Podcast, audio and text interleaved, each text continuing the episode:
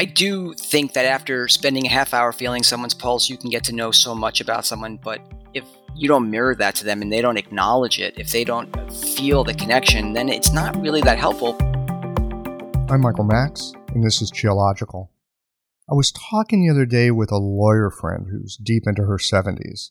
She works because she likes to feel connected. Schmoozing is part of the fun of life, and when you do law, well, you talk to a lot of other people, at least if you're like her. She was joking about how she's in assisted living, not because she's in a retirement home, but because she is vividly aware of our human interconnectedness. We grow up here in North America with frontier dreams and an inflated sense of individuality. But the truth is, we are all in assisted living. We are thoroughly interwoven and interdependent with each other.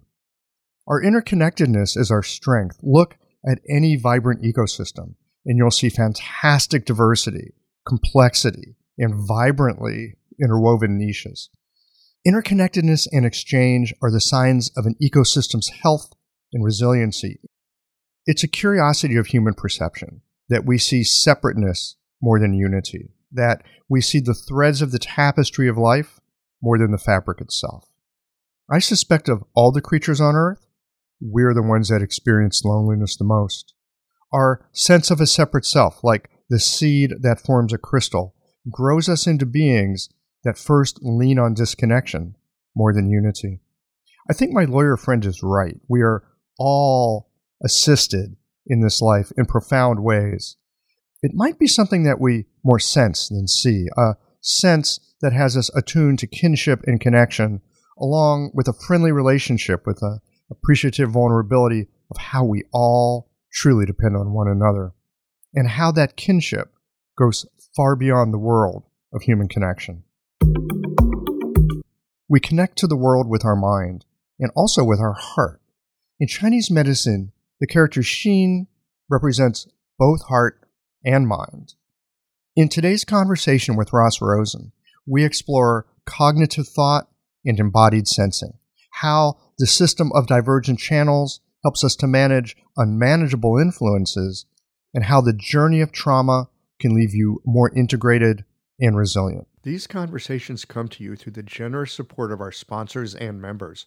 All the sponsors here provide helpful products or services that you'll find beneficial in your clinical work. Worried that an E M R is too complex for you? Jane has friendly and knowledgeable support. Mayway Herbs is celebrating the fifty-fifth year of their family business. You're invited to make use of their vast library of resources. Are you concerned about the health of Mother Earth? AccuFast Needles is doing something about that. You can too.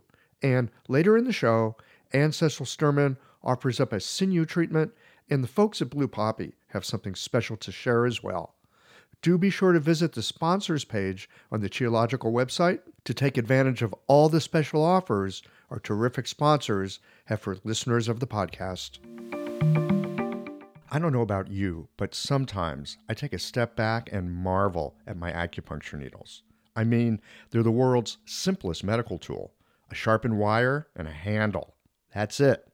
And with this simple tool, hundreds of health conditions can be resolved. I love it. What I didn't love was the amount of packaging waste I generated at the end of the day. But that has now changed too.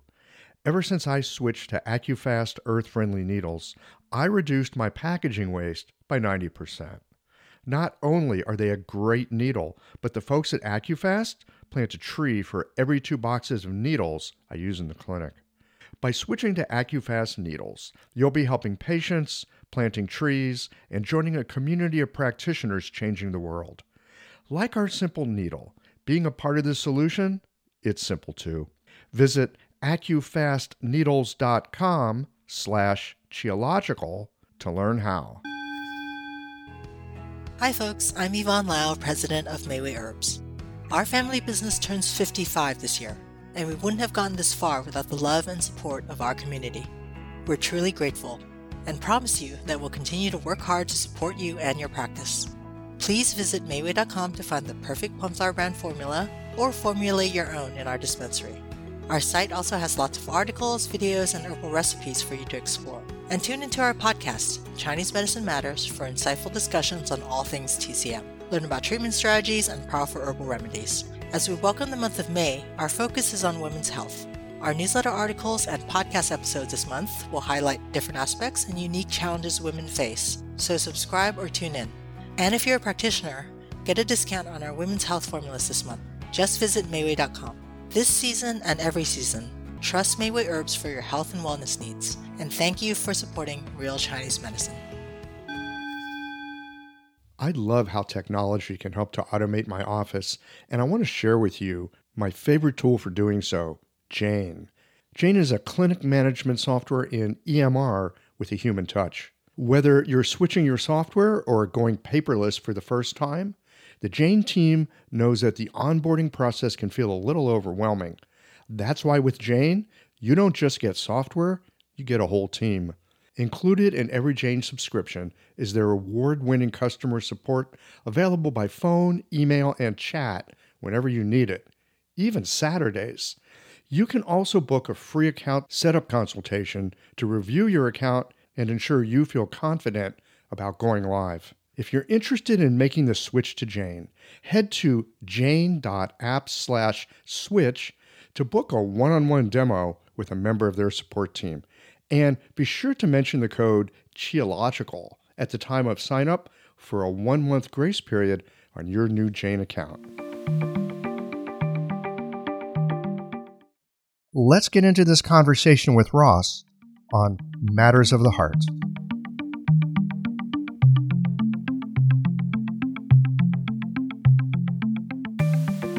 Ross Rosen, welcome to Geological.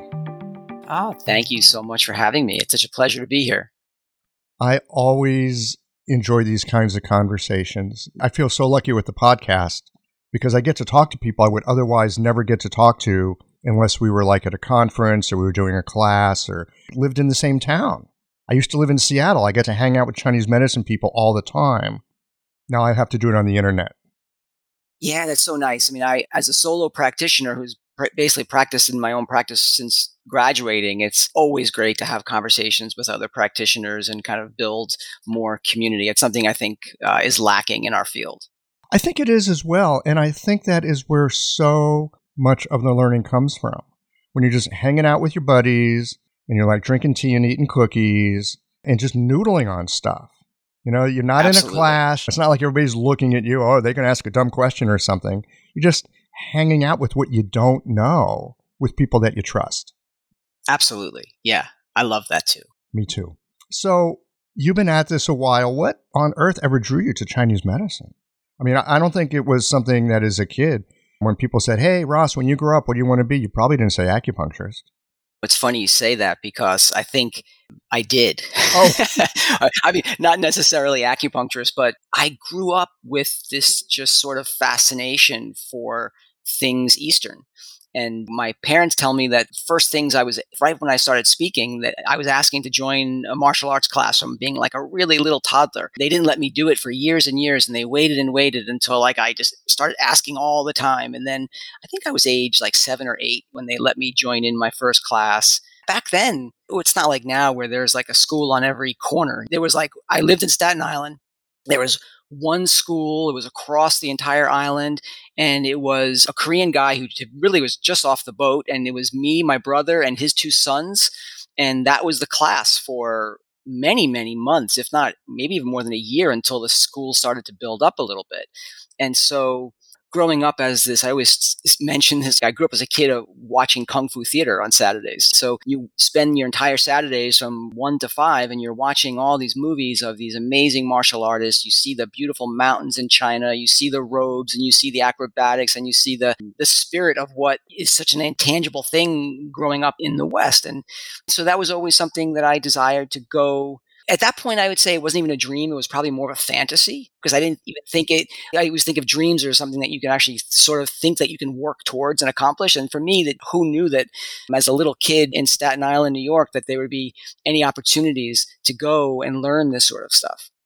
And so I practiced martial arts for years and years throughout grade school, middle school, high school, and then went to college and I didn't think I was, I didn't want to go to Western medical school. And so I graduated, went to law school, and I practiced law for three years. And in my office, I, I was miserable. I hated it. I mean, I loved law school. I loved learning and I loved theory, right? So it was a, a fun experience, but there was something about the mundane practice of it that I guess dispiriting is the only word I can think of. And one day I was behind closed doors in my office during lunch, and I was reading the Village Voice, and I flipped it open to a page with an advertisement for Pacific College. And it was literally like an epiphany light bulb, and it was a life-changing moment. From that day, I applied, got in, quit my job. It was like a period of like two months now, and then just enrolled. And that was the, a new life for me.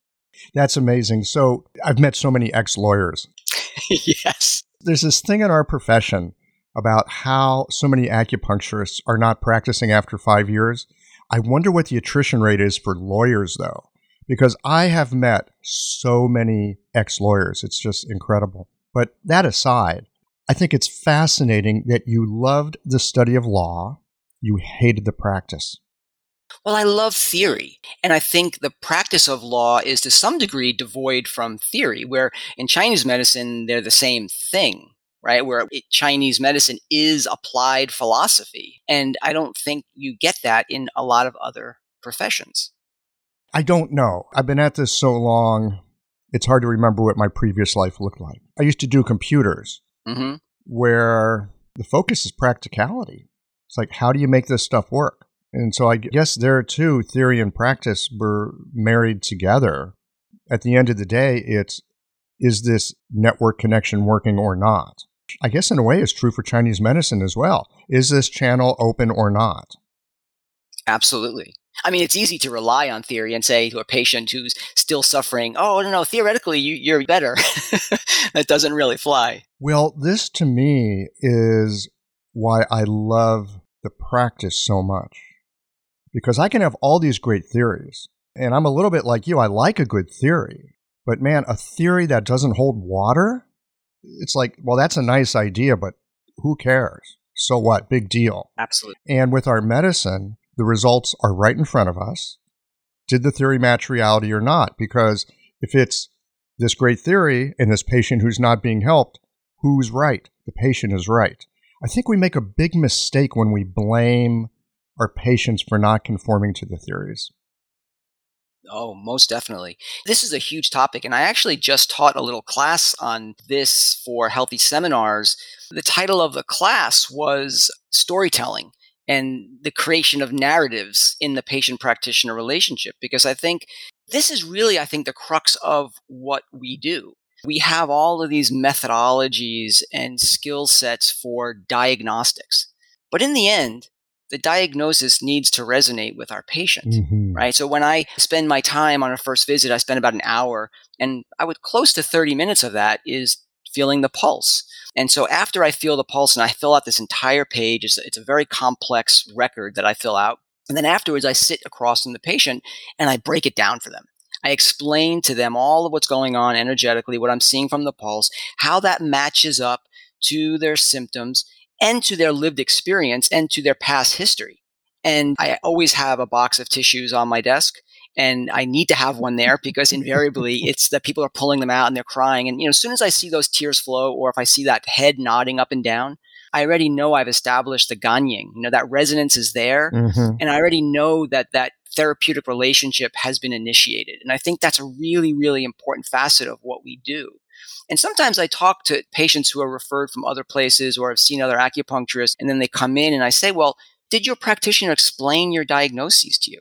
Invariably, they say, no, I don't really know. They did, we just talked for a little while and then we jumped into a treatment. And so for me, I think the first step has to be that diagnostic consultation, evaluation, and then the discussion back and forth to create the relationship. And and I think that is the spark of the healing process. Well, you mentioned ganging, that sense of resonance, and I think it's vitally important. And one of the great challenges that we have as Chinese medicine practitioners is explaining our diagnosis in a way that it can connect with and people can understand it. Because if you just say, well, you're damp, yeah, it's just, okay, great, that's a weather report, but and now you're being weird, right? I'm not sure I should have walked into this acupuncture clinic anyway. Right. It's just bizarre, and it's not helpful. But if you can talk to people in terms of, you've got this kind of a digestion, and if you eat these foods, these things tend to happen. And when you have these kinds of emotional experiences, your digestion might get like this or that. And, and the way that you think, there's a certain unclarity. I mean, whatever it is, you can make it connect with a, how a person already knows themselves. And in a sense, because you're already telling them something about who they are, I think they f- end up feeling very seen and very heard. Well, that's the crux of it, right? I think we are so accustomed in our culture to being defined or diagnosed from a blood test or a scan, rather than someone touching us and, and actually feeling the energetic resonance of what is being expressed from our physiology and our psychology and our spirituality, and then having that mirrored back to the person is really, really powerful. I suspect you get accused of being a psychotherapist all the time. We definitely go down that route sometimes. And I think, you know, it's funny. I think there's a weird thing that I think exists in Chinese medicine too, where there's this, I don't know if it's a criticism, but there's definitely a shying away from talking to our patients about some of these deeper issues. And I think it's part of, I don't even know if it needs to be described as part of a medical intervention or relationship. It's just part of two people getting to know each other anyway. And I think that sometimes is missed in the clinical interaction. Sometimes people, I don't wear a white coat when I practice. I mean, I'm in jeans and a t-shirt every day of my entire career. I want people to look at me. No one calls me anything besides Ross. And we need to be seen as just two individuals helping each other along a path. And, you know, I don't like to create any type of hierarchy in that relationship where someone feels any stigma about talking about their depression or their anxiety or the fact that they've had this particular trauma in their past or what have you. Because in the end, that really is just a barrier to the healing process anyway. Because if a patient feels like they can't share something with you, that they're like, they're putting you up on some pedestal and they think, oh, I, I don't want him to look down on me or look bad upon me. That's not helpful in the end. It's not helpful. Well, I think we have this image. I know that I've had it, and it's taken me, I wouldn't say I've gotten rid of it. It still knocks around in the back of my mind, but it's that image of the great doctor who really doesn't say anything. They like, they come in, they kind of look. Oh, they've already looked at you. They know eighty percent of what they need to know, right? Where they feel the pulse. And it's like, okay, I got it. They might ask one or two questions, and then they do the miraculous treatment. We have this kind of archetypical image of the doctor who can sense and know at that level. And, I mean, maybe there are people that can practice like that. My suspicion is even if you have that level of understanding of what's going on for someone, if you can't connect, at least for us Westerners, I mean, maybe for other cultures it's different, but for us Westerners, without that sense of feeling a connection with the person you're working with, it's not that helpful. I do think that after spending a half hour feeling someone's pulse, you can get to know so much about someone. But if you don't mirror that to them and they don't acknowledge it, if they don't feel the connection, then it's not really that helpful, because if they don't stick around, I mean, what we do is process oriented. I mean, unless someone's coming in with a very acute problem, a lot of what we see is chronic illness and things that require a process and some time to unravel. And so unless someone's willing to invest in that relationship, right, then I don't think it's going to make a difference anyway. So I know you do a lot of work with pulses, and we could probably just jump right into learning some things about pulse. I have found pulse to be a really troublesome aspect of our medicine.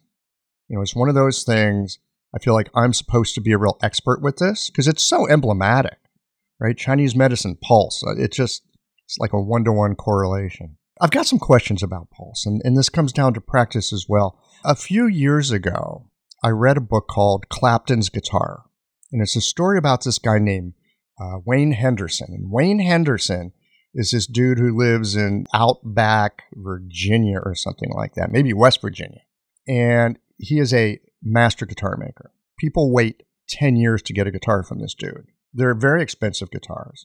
The book is called Clapton's Guitar. Eric Clapton put in an order for like two guitars. It took ten years to get his guitars, right? He didn't get bumped up to the front of the line, huh? No, because this guy just like, he just does his thing and makes magical instruments. And so there's a place in the book where somebody else is talking about this Wayne Henderson dude and his skill and like who he is, because he's just this guy who's like living life and kind of makes guitars on the side. And there was a question about what goes into making a great guitar. And this is somebody talking about Wayne Henderson. This is not Wayne talking about himself. Somebody talking about him. They're saying, well, there's about six hundred really important things you have to pay attention to, but the most important part of making a guitar is the mind of the guitar maker as they're making the guitar. I remember reading that and thinking, oh, that reminds me of working in clinic. And with that thought in mind, because we can talk about the technicalities of a pulse forever, but what I'm curious about is hearing about the mind of the practitioner as they're taking the pulse. That story reminds me of, you know, the Cook Ding story from uh, Zhuangzi. It's very similar, right? It's like you have to, the more you practice, the more skill you develop, the more, or the less resistance you have to kind of moving through the terrain. And I think it's a similar process. I remember taking my first pulse courses and feeling so insecure. Because you come back and you spend a weekend and the amount of information that you learn is very overwhelming. But more so than that, you leave and now you're not with your teacher anymore. And now you're in your practice and you question everything, right? Am I feeling what I'm supposed to be feeling? Is this what that was? In the Shen Hammer system, we have ninety discrete qualities and sensations that we feel. But no one quality ever presents itself in isolation. So when you're feeling a rough quality and a slippery quality and a tense quality and a reduced substance quality, they're happening at the same time. So you have to know the quality so well that you can actually parse out which is which from the overall tenor of what you're feeling. And so it gets very, very complicated. And so you start to question a lot. And then the more you kind of resonate that back to the patient, the more you see that your diagnostics match what is happening with the patient's signs and other symptoms. And the more that the treatments that you do affect change, the more confidence you gather. And then the next time you start to trust more and more. And then eventually you start to let go of that analytical brain where you're trying to question too much and you just allow the flood of information to hit the fingertips and then write down on the record and piece of paper. And then eventually, as you're doing this even years later, it's all happening simultaneously. So you're feeling it. There's no barrier between the sensation and your fingertip and the writing and the interpretation and the analysis. It all starts to like piece together in this very syncretic way where you all that all that information is being utilized simultaneously so that after you finish filling out this record after twenty-five, thirty minutes, you can now sit across from a patient and like reveal everything that you're feeling and the complexities and how, what, how that ties into their history and their early life and their parents' history and all different signs and symptoms and the entire etiological presentation of what you're experiencing. It's quite interesting, but it does take time and you have to kind of sit through that process and be patient and know that that sort of the doubt that creeps in and all those things. Doubt is like, it's a pathogen. It's a virus that can grow and, and embed itself deep within the fibers unless you kind of like uh, eradicate it and don't let it permeate. Yes, you use that phrase, less resistance to moving through the terrain, which really got my attention. It's like, what terrain? What resistance? Why is there resistance? And if I'm following what you're talking about here, this resistance comes from that we've got these mental models. We've got an idea. Should I be feeling this? Should I be feeling that? Which of these ninety characteristics is it? Using a very discerning analytical mind, that's one piece and necessary. At the same time, there's the other piece of just what am I feeling in synchrony with everything else? And those two things are not separate. They're actually happening simultaneously. The question is, or maybe it's not a question, maybe the practice is how to inhabit those simultaneously. Right, exactly. There's even a third terrain you can mix into there, which is the actual physicality of the artery and the connective tissue that you're pushing through and all of those other dynamics. So it is tricky. I always recall this one student. He was actually a student in a class I took. He was a, an older gentleman. We were going through the different pulse positions, and I was feeling, I was demonstrating on him the left distal position, which is found very differently in the Shen Hammer approach than it is in, in other systems, because we have to kind of roll our finger under the scaphoid bone and kind of catch the turbulence as the radial artery splits, and then that, that sensation kind of comes back at us. And so it's not just feeling the sun position is is quite different in that.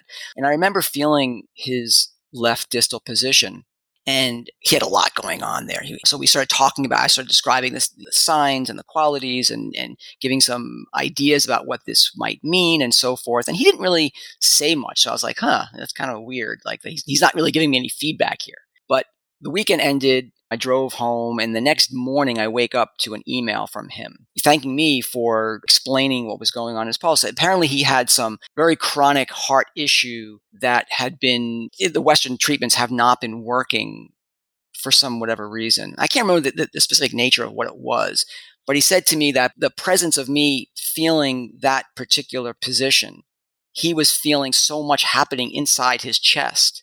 He couldn't even respond to the questions I was asking because he was caught up in the sensations of what was going on. He, he said he almost like felt me inside his heart. And he woke up the next day and his symptoms had kind of resolved. Now, I don't know how, if it was a, a final resolution or whatever, but he had significant change symptomatically. We talk about in the Shen Hammer approach, you know, diagnosis and treatment are married together. It's part of that blending of energetics that we can't really explain so much from the logical mind, but it's so embedded, I think, in what we do. And so the terrain, even at that point, is all one. Those three different aspects that we just enumerated, they kind of obliterate to some degree, and they just kind of meld and merge into one terrain that we navigate and inhabit at the same time. Hello everyone, Anne Cecil Sturman here. A working knowledge of the eight extraordinary channels from the unbroken oral tradition of acupuncture is valuable beyond words. The power of these channels is tremendous if the practitioner has well integrated diagnostic, theoretical and practical skill. You'll be familiar with Dumai, the governor channel or the Sea of Yang, the primal reservoir of Yang, which ultimately finances all movement and growth. But this channel also governs the ability to self-determine. The psycho-emotional presentation of your patients can be matched to a classical activation of this channel, clearing impedance in the free flow of yang qi to body, mind, and spirit. I'd like to share with you the marvelous potency of the Du channel in a full-length live treatment video from the seminar I taught last year in Melbourne, Australia. It's at ann cecil sturman dot com forward slash sinews twenty twenty-four.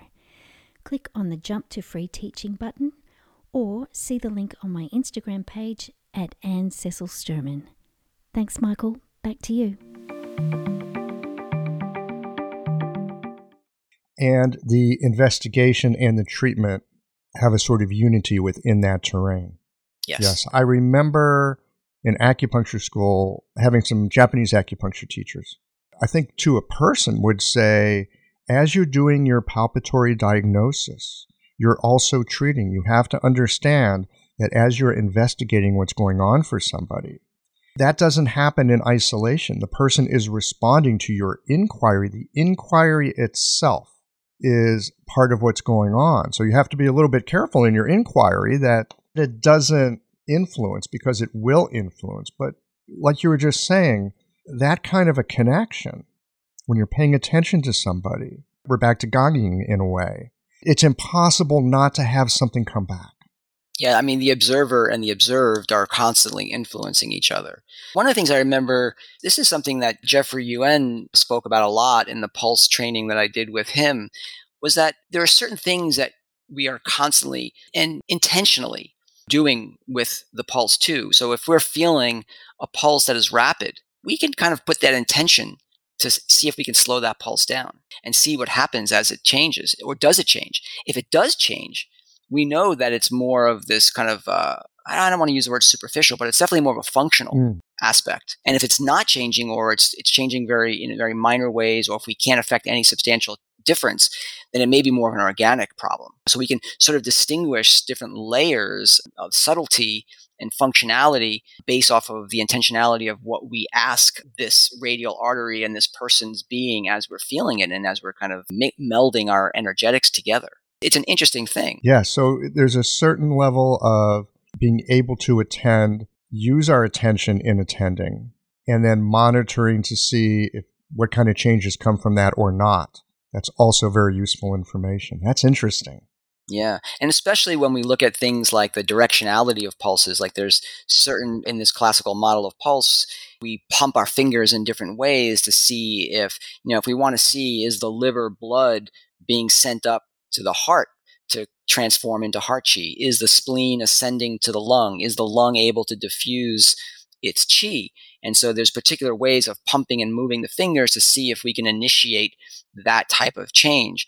And sometimes it's not happening on its own. And sometimes we can add some of our own intention to see if we can get it to happen. Sometimes we can actually speak to the patient and engender certain types of emotional responses that change and affect to the pulse to see what's going on there too. So there's there's so many different ways of diagnosing from that perspective. I'm intrigued with the, I'm not even sure how to put it into words. And when we start talking about these different terrains that use both our right and left hemispheres of our brain, language kind of breaks down in a way. So when you're teaching pulses, how do you work with that particular dynamic? Because in a sense, you're trying to transmit something that is beyond language, and yet we still need to use language.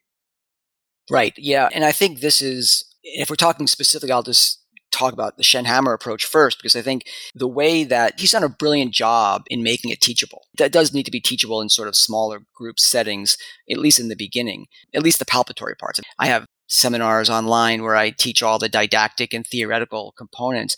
But the first thing is you have to create framework. You have to create a lens, a model. It's much like a martial art form. In the beginning, you learn the form specifically the way it's taught, and then eventually you sort of make it your own. And then maybe if in real life circumstances, that becomes a part of you and you adapt it to whatever circumstance you need. You learn the form to master the form to forget the form. And I think that's very true with pulse. You have to learn the specific positions. You have to learn the qualities and what they feel like. And then you can start to see the subtleties within. And I think qualities in the Shen Hammer system on a scale of one to five, right? One being sort of minor level and a five being like, it's going to slap you in the face. It's like really, really strong. And so within that gradation, there's so much subtlety. Feeling a pulse that is a rough vibration at a one versus a five, or the way that rough vibration of a one combines itself with some type of underlying slippery pulse, and how that needs to be adapted to the particular circumstance of this patient's history and what they're presenting with and all these things. It starts to, you need to get fluid with it. And in some degrees, I mean, I, I, I do think you need to be creative with it. And you need to be sort of creative within an orthodoxy. I don't, because you don't want to be like completely heterodox and pulling one thing from one system and one thing from another system. You need to understand the systems from their own merits, and then you can see the synergies and the overlaps, which is, you know, sort of what I did with, you know, my textbook Heart Shock, which was understanding trauma from a perspective of the Shen Hammer lineage, and then bridging all of the understandings from classical Chinese medicine and my, my studies with Jeffrey for the past couple of decades into that model, and to see the overlaps and to see how not only do they overlap, but they inform each other and they make each system stronger as a result, right? It's like a, there's the one plus one doesn't equal two. It's, it's equaling three at that point. Yes. I have heard so many people talk about this, and especially people that are masterful in different domains of the medicine, not to mention their, their own unique way of combining them. But to a person, they have all said, if you're learning a particular system, if you're learning a particular method, learn the method, learn the form, learn how to use it within its own methodology, so to speak, and learn it well, like to the point where you can start playing jazz with it. Yeah. And then, and then you can take another system that you know equally as well, and, and then you can start to see how they go together. But if you start with that in the beginning, it's just a mess. Yeah, it gets, it's just mishmash after a while. Yeah, it's just like a child's finger painting. Yeah, and you can't create – and one of the things that we want to be able to sort of do to the best of our abilities, and with this understanding that we can never fully attain this, is to create some degree of reliability, right? That's really – we want to know that when I feel X, Y, and Z on the pulse, this treatment is going to make some change, right? Because I, it doesn't matter what that, if that treatment is coming from the same system that diagnosed, as long as they're synergistic, they should still work. So if you feel someone, these rough vibrating pulses and all these different diagnostics from the Shen Hammer lineage, and I apply a divergent channel approach from the classical model, it should still make the same change as if I'm doing the same treatments that Doctor Hammer would have done or Doctor Shen would have done. So you just said divergent channel, and I would love to dig into that a little bit, because divergent channel, it's one of those things that I remember in school being exposed to and having no idea what they were talking about. And I was so focused on just trying to learn, learn the regular twelve channels that I was like, yeah, okay, one of these days I'm, I'm going to go learn that or study that. Yeah. And then you don't hear much about it once you get out and practice. I mean, on occasion you hear about it. I know Chip Chase, I think with Mickey Shima, did a book, and, and there's some stuff from Jeffrey Yuen, and, and I talked with David Euler recently. But when it comes to divergent channels, I feel like I am a rank beginner. I don't even know how to think about using these. I mean, honestly, I've got enough of a passing understanding to know it's a part of what we do. Yeah. But man, I could use an operating manual or at least a how to get started thinking about it. So I'd love to get your thoughts on the divergent channels. Sure. Well, first of all, I do want to mention this. A lot of people don't know this about my book. So my sense was that if I'm going to give treatments based on a particular channel system, that I needed to create that sort of understanding of what the channel system energetics are all about. So in part two of my book, every chapter which discusses a particular channel system, right, sinews, low, divergent, eight extras, and so forth, I start off that chapter with the first thirty or forty pages giving just an, a complete overview of what those channel systems do. Because I think to understand the treatment, you have to understand this, the energetics. So that's all contained within the book for people who, who are interested in them. And, and that's specifically from the approach that I learned from Jeffrey Yuen. So that's that model that I'm presenting there. But the divergent channels are really fascinating. I think they're particularly useful in our day and age when we are constantly being confronted by a slew of external, all these different things that come into our system from the external world, whether it be allergens or toxins or whatever it is, traumas even. Six o'clock news. Yeah, exactly, exactly. And so the divergence R is a certain paradigm that helps one to understand the impact from the way level to the U N level, mm. right? And so it's something that, and we don't really talk a lot about the, the yin level in divergence, although there is some overlap in there. But basically what you're looking at is a system that helps to create latency in the body. And so if we're exposed to particular pathogens that either we are not able to handle, otherwise occupied doing other things, and those pathogens start to kind of move towards the interior, towards the primary channel systems, and they start to confront that Wei Qi and, and so forth, we need some type of system to translocate, to protect the organs. So it translocates pathogens away from the channels and the organs themselves into a state of latency. And that's usually done in places that are sort of bony cavities, right? Teeth, sinus, hip joint, shoulder joints, and so forth, to create a state of latency. And the body in its wisdom does, so the, the Wei Qi kind of is embroiled with this conflict. And so it takes it, and then we create some type of resource that is going to come along with the Wei Qi and the pathogen and envelop it and dampen it in some way to keep it quiet. And so there's a particular priority that we have in the body, or a certain stage. So the first thing that happens is the first confluent of divergent channels tend to come. And again, this is, there's a textbook way, and then there's a way based on everyone's constitution, right? Depending on one's resources and so forth. But basically the Jing is going to come up and take that and try and encapsulate this pathogen and Wei Qi embroiled in this conflict and move it somewhere. And it's going to, and if it's successful, it can be in latency for a very long period of time, and you wouldn't even know about it, right? There's no signs, there's no symptoms. It's in a state of complete quietude. If for some reason, if you think about those resources as sort of like, I always think of it, the liver is like the general, right? So it kind of depends on, decides where our resources go and what troops go where. And so if we take one hundred thousand troops and we move it over here, and now it's fighting in this war, but of course every war has particular casualties to it, and eventually our resources start to diminish. And so what can happen there is one of two things. Either we go to the next level of confluent, which is, would be the liver gallbladder, and we're going to take blood and go and support that and convert into something that will help maintain that state of latency longer. If we don't have enough resources, then that pathogen and the Wei Qi, which now is sort of like, so anything goes internal, transforms into heat, and Wei Qi is a hot substance anyway, right? Mm-hmm. And so it, there's warmth there. And so that starts to come back out of latency in the first place, and then we start to see inflammatory processes happen. And eventually that starts to attack things like the bowels, and then eventually it would be the zong organs and so forth. And so autoimmune issues, right? These are divergent channel types of issues that we see.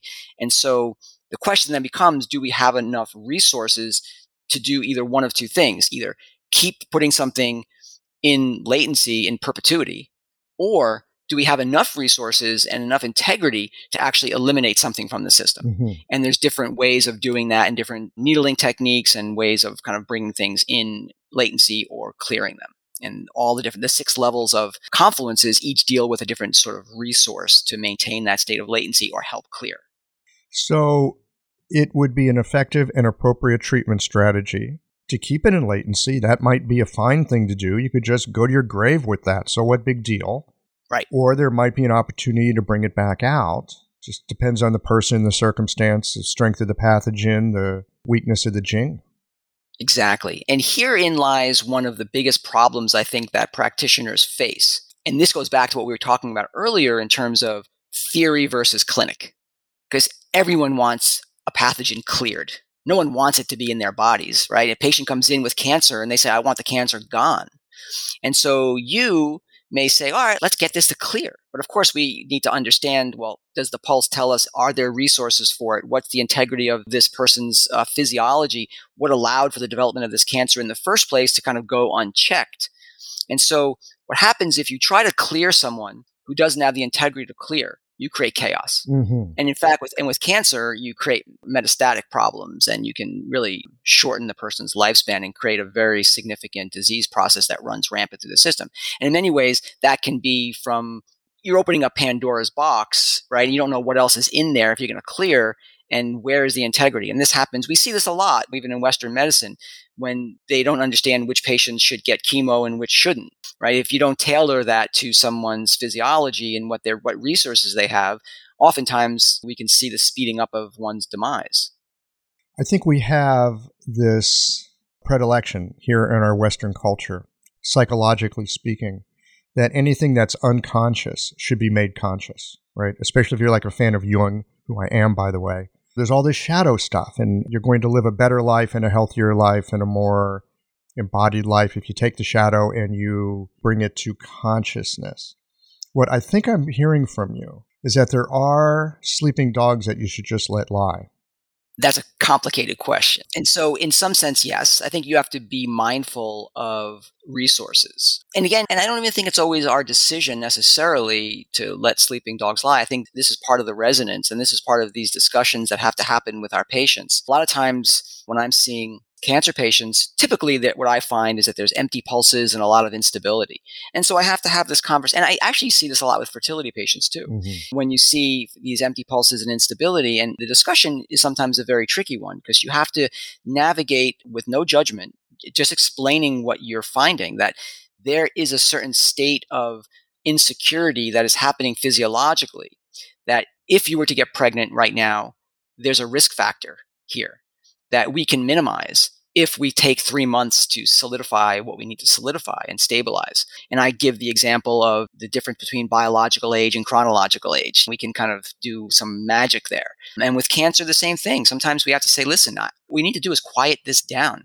We need to build you up. We need to strengthen you before you go and do chemo or before you go and do a surgery or before you do, you know, and I don't tell them what to do. I just give them my opinion about these things from what I'm feeling, and that sometimes delaying A, a small period of time can make all the difference in, in the outcome for someone in terms of longevity, in terms of whatever other clinical goal they have. But in terms of awareness, I think it's there's clearly some certain people who don't who aren't there yet, don't have a certain capacity to be aware of certain things, and that's why they're latent.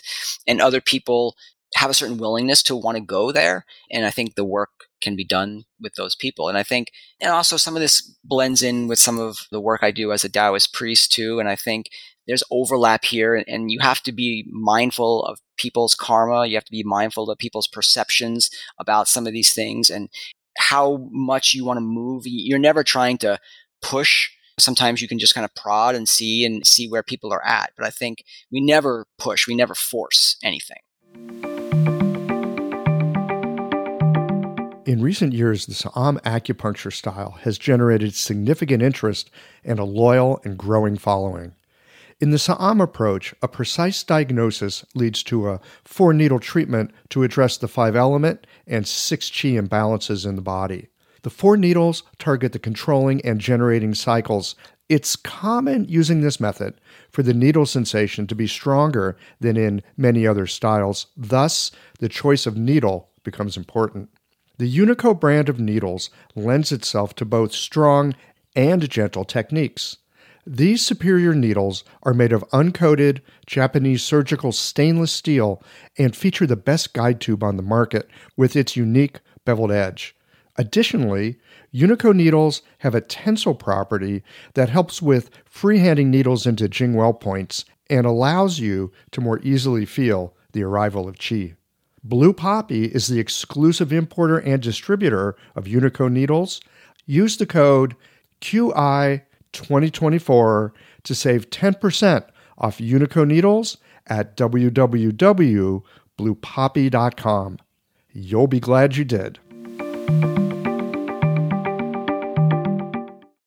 Well, unless you want to feel like you're being a good doctor and you're fixing your patients, I think we often we will push, we will force, we maybe are not being helpful because we're looking for a result to boost up our own egos. And of course, when people's knee pain or whatever goes away, they're going to be happy and, and hopefully send people to us. So there, yes, there's this middle path somewhere. I sometimes wonder in helping people with a short-term problem if I'm not setting them up for a longer-term issue. Yeah, that's huge. And that's why I always want to make sure, even if someone's coming in for like an acute twisted knee or something, I want to do a pulse on them because I want to see. The last thing I want to do is patch someone up temporarily so they can go really go hurt themselves. Exactly. That's always something in the back of my mind. And that's even part of what I think about in terms of fertility. It's part of, do I want this patient to get pregnant too soon and then have a miscarriage or, or have some problem happen with developmental stages during gestation, or these things weigh on me. And I think we have to feel comfortable with our interventions. And to do that, we have to be honest with our patients and go and explain in detail what some of the ramifications of what we do can mean.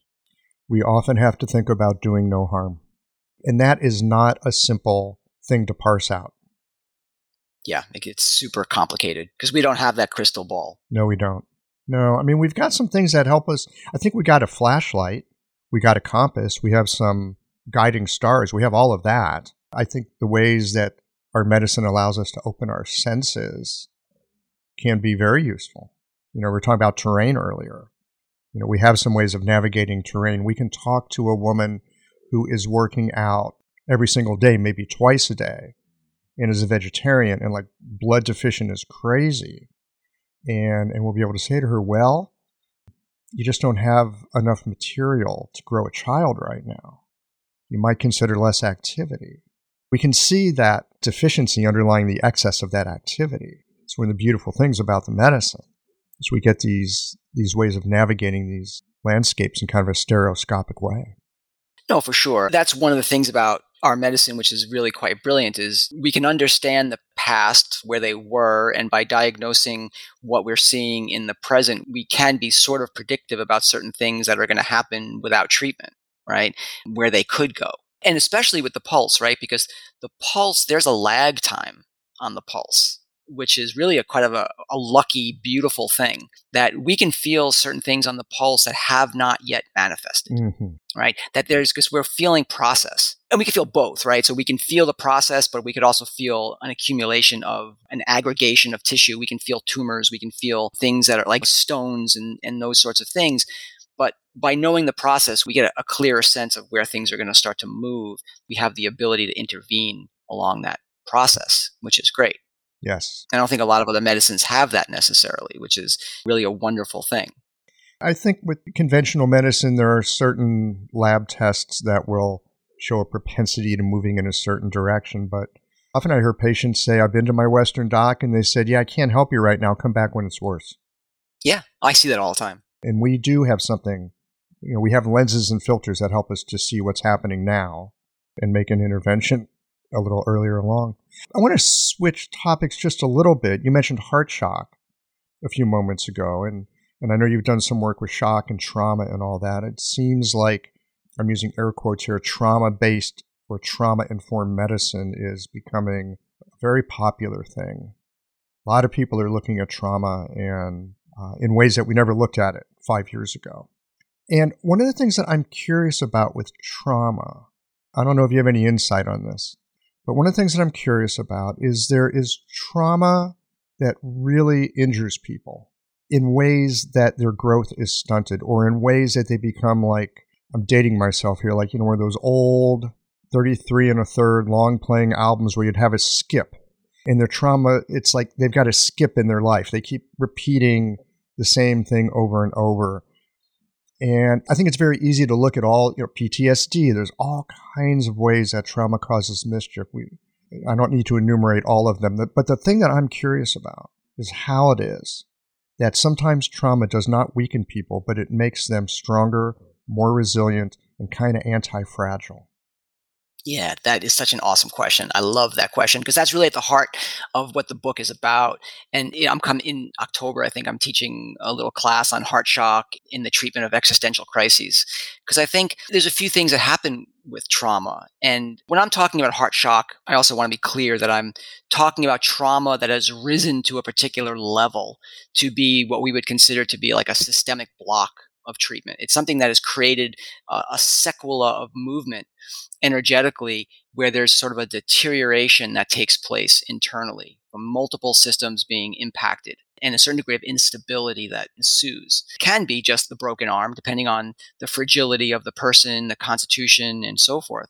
But our goal as practitioners, I think, is not just to make someone or whatever, whole, or whatever that even means, right? It's not to return them to their pre-traumatic state. Mm. It's really to help them process and move on, whatever that looks like. And that could look like very different things. One of the examples that I often give is, you can imagine you have this twenty-something female, and she's like this very like gregarious sort of fire person, social, and she's out and she's seeing her friends, and she's on her way home from a party one night, makes a wrong turn and walks down an alley maybe that she shouldn't have walked down, and there's some major trauma that happens here. All of a sudden, moving forward, she's no longer this fire, gregarious, social, fun-loving person. She becomes quite watery and fearful. The world is now a scary place rather than a place to enjoy oneself. And so this creates a particular change to the dissemination of Yuen Qi and the triple burner mechanisms and so forth in terms of how is her physiology and her psychology being nourished from that point forward. And so the job is not to say, okay, let's undo that and make her this fire person again, because she's always going to have that trauma. You're not going to eliminate the trauma. One of the things that Doctor Hammer has said over and over again is that in the treatment of trauma, we don't take their traumas away. We dilute them, right? We help them process them and perceive them differently so they can move on in their lives as a person who has had that experience, who can now transcend that experience. And so one of, in my book, I detail primary treatment strategies, secondary and tertiary, and so forth. But one of the primary strategies is opening the orifices and the portals. And what that really means is changing perception. Mm-hmm. We have to switch the perception of what has happened. And I talk a lot about I Ching hexagram fifty-one in the textbook too, which is the thunder hexagram. The phrasing, I'm going to butcher it, of course, but it's something like when thunder strikes, we kind of shake and shiver and the alarm is sound. And then afterwards, we kind of laugh. And so we can kind of create ease at the end. This idea is that we know that thunder is this sort of intervention, and it can be a corrective intervention too, right? So we use that. So in my Taoist lineages, we, which is thunder medicine, we actually use thunder as a healing mechanism. But from the side of trauma, that thunder can be seen as some type of, whether it be a karmic event or something to go into that, but it's some intervention that impacts the course of one's life from that moment on. And so how do we learn to handle all of these different types of external events? One of the main ways is by changing our internal perceptive capacities, right? And so that's really at the heart of what we're looking to do. So we can nourish things and we can invigorate things and, and so forth and undo some of the stuckness. But if one is not managing how one perceives themselves, their life prior to trauma, and what their life looks like after trauma, then you don't really ever get to a place of resolution, I don't think, or transcendence, which is really what we're looking for. And I don't mean that in, in some like huge enlightenment state. I just mean like the ability to move on with life and to process things accordingly. We all experience traumas in our lives and we can get stuck in them very easily and if we're not careful. Well, you've answered my question that I've been noodling on, which is how is it and why is it that sometimes people come out more resilient? And what I'm hearing you say is it's not because you're going backwards to where you were. And I know that there are medical traditions that say that. It's like you got to get back to this original thing. We're going to clear this thing. You're going to go back to who you were. No, you're not going back to who you were. You will never go back to who you were. Uh, Sabina Wilms talks about bianhua, change, and that in the old Chinese, bian is like a small evolutionary step. And hua is a dramatic revolutionary step. So the kind of changes that you're talking about, like with the young woman, the fire type young woman here, she experienced a hua type change. There is no going back from a hua type change. You can only go through it. You can only digest it, compost it. And here's the thing, and this is where I think the resiliency comes from, because you were talking about her as being a basic fire type personality. And now she's turned into a water person. If you can bring that fire and water together, both in yeah. balance, whoa, right? Now, exactly. now the Shao Yin axis is really lit up and potent and resilient and resourceful. Perfectly stated. Exactly right. That's our goals, is to create those connections again and the awareness allow to allow for those things to even develop in the first place. So you talked about opening the orifices, which is, I mean, one of the things I love about our medicine is we have these pithy little quotes that make you go, hmm, that sounds about right. And then the next question is, well, how the hell do you do that? So when you think about opening the orifices to help people change their perspective on themselves and their experience, what are some of the things you're thinking about and what are some of the things that you do? This is multifaceted. I think first and foremost, it's talking with our patients. We have to walk them through some of these things and show them where they're getting stuck, right? And give them options, right? If you become very tunnel vision, you know, this is one of the reasons why I love even the idea and metaphor of thunder, right? Thunder is associated to the East and the gallbladder, mm-hmm. right? And the gallbladder deals is the whole side of our bodies. Gallbladder one on the side of our eye. It helps us with peripheral vision. It helps us to not have that tunnel vision of we're only looking at one thing. We have to see greater and grander perspectives. And so part of that comes in clinical interactions with patients, right? Kind of talking about some of these things and explaining. It's not uncommon for patients to have things that come up in the middle of treatments, to have dreams or have thoughts and old memories or what have you. And so helping them process some of these things, or processing someone like, for example, maybe this person now has to go out to a party, and I mean the water person who has to go out to a party, and we need to like figure out what's a good strategy for navigating some of these things so that they're not just like, you know, completely introverted and they're aware but not hypervigilant, and all these things that help them understand the safety of can be created sort of, and but also not feeling like one has to create excessive control because we can't control things anyway. So that's one thing, you know, and then with acupuncture, we have lots of possibilities in terms of channel systems. One of the things I love about the diversion channels, which we were talking about before, is there's lots of points around the eyes. Mm-hmm. So bladder one is an upper confluent point for the the stomach as well as the heart, right? Diversion channels. It's gallbladder one is the upper confluent for that gallbladder liver um, confluent. So these are things that are important. We use things like window of the sky points and all these different types of things, maybe even Jingwell points to really clear some of this stuff out. And then, of course, you know, herbally, we can look at some of these um, Shi Chang Pu and the Yuangers and Eugene and some of these things that, and, and I go through a lot of this in, in the book, and I list the herbs and the acupuncture points that follow under each particular strategy so people can understand the thought process and the combinations of what we're looking to accomplish. But I think you can't just rely, and then essential oils too, I think are really wonderful because the aromatic nature of them goes right into the brain. It alters consciousness very quickly. You can change mood and psychology in, in very quick ways using oils on acupuncture points and so forth. But I think you always want to get around all of that out with some clinical interaction. Not just going to go in there and do a point, don't say anything, and then leave and expect this to magically happen. Yes, I would agree that there is something about that clinical interaction. And the way that I think about it in my work is that sometimes something gets said in the room. Sometimes I'm the one who says it. Something just pops into my mind and I say it. Sometimes it's the patient who says it. Sometimes it's me just reflecting back what the patient said. That's often the way it is.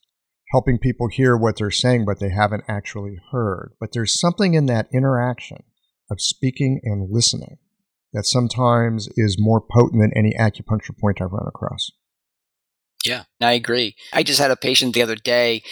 She's a long haul COVID patient who's been suffering from a lot of other things for years. And it really created a trauma for her, just the whole how her body has changed and her health and so forth. And, and what she said to me as I was leaving the other day was, she said, the few sessions that we've had over the past couple of weeks have been more altering than decades of therapy. So I thought that was really interesting. And, and we're not doing therapy in the room. Like, I'm not saying I'm, I'm not a therapist. I'm not sitting there and psychoanalyzing patients. I'm mirroring back. I'm creating that resonance. I'm explaining the energetics of what they're experiencing so they can understand how it's connected to their experience. Because oftentimes you go to a doctor and you with these big symptoms and they say, oh, it's anxious. It's anxiety. You're just nervous. I'm like, yeah, but psychos... somatics is not this evil term. It's all psychosomatics. Our mind, our spirit, all have implications on how we feel physically and, and what happens in our bodies. And so having sometimes just explaining some of that can be just wildly relaxing to a patient and affirming to their own experiences. Yeah, sometimes I have people talk about how they're depressed, and they have been since their mother died, which was three months ago. And to be able to say, well, actually, you're supposed to be a little depressed right now.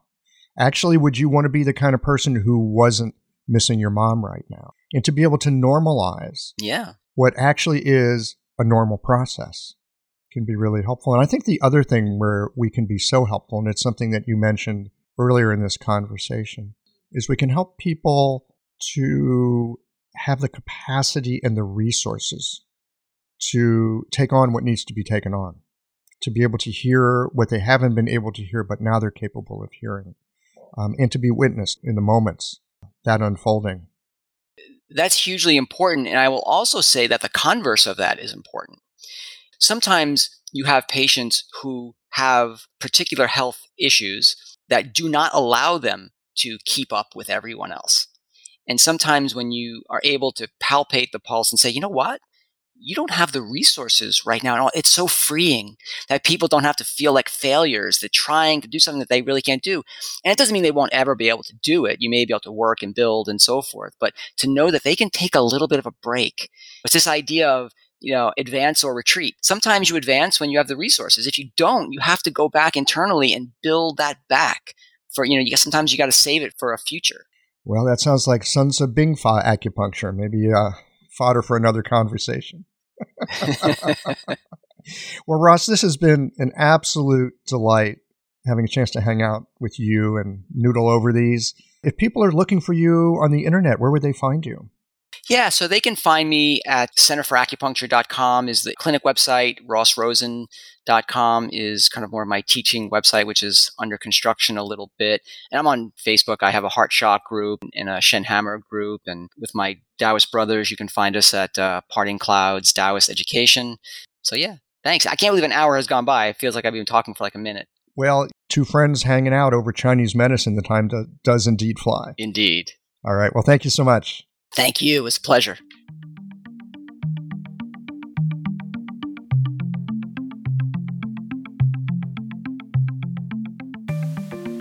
I've been curious for a long time on how it is that difficult and traumatic experiences sometimes leave people stronger and more anti-fragile. This conversation with Ross gave me a glimpse into how that can be so, and how our medicine contains the possibility not just of healing, but also of growth. We never go back to where we were, but we can move forward with a kind of strength that comes from digesting experience in a way that makes us more vital. This conversation left me optimistic about the possibilities that can arise from healing and connection. Thanks as always for listening. If you liked this conversation, if you learned something new or found a moment of inspired insight, share the episode with your friends. If you want to support Qiological, there's just one way to do that. It's by going to the website and becoming a member or leaving a one-time contribution today. Well, folks, that's it for today. Join us again next Tuesday for another conversation that connects up the voices of our community.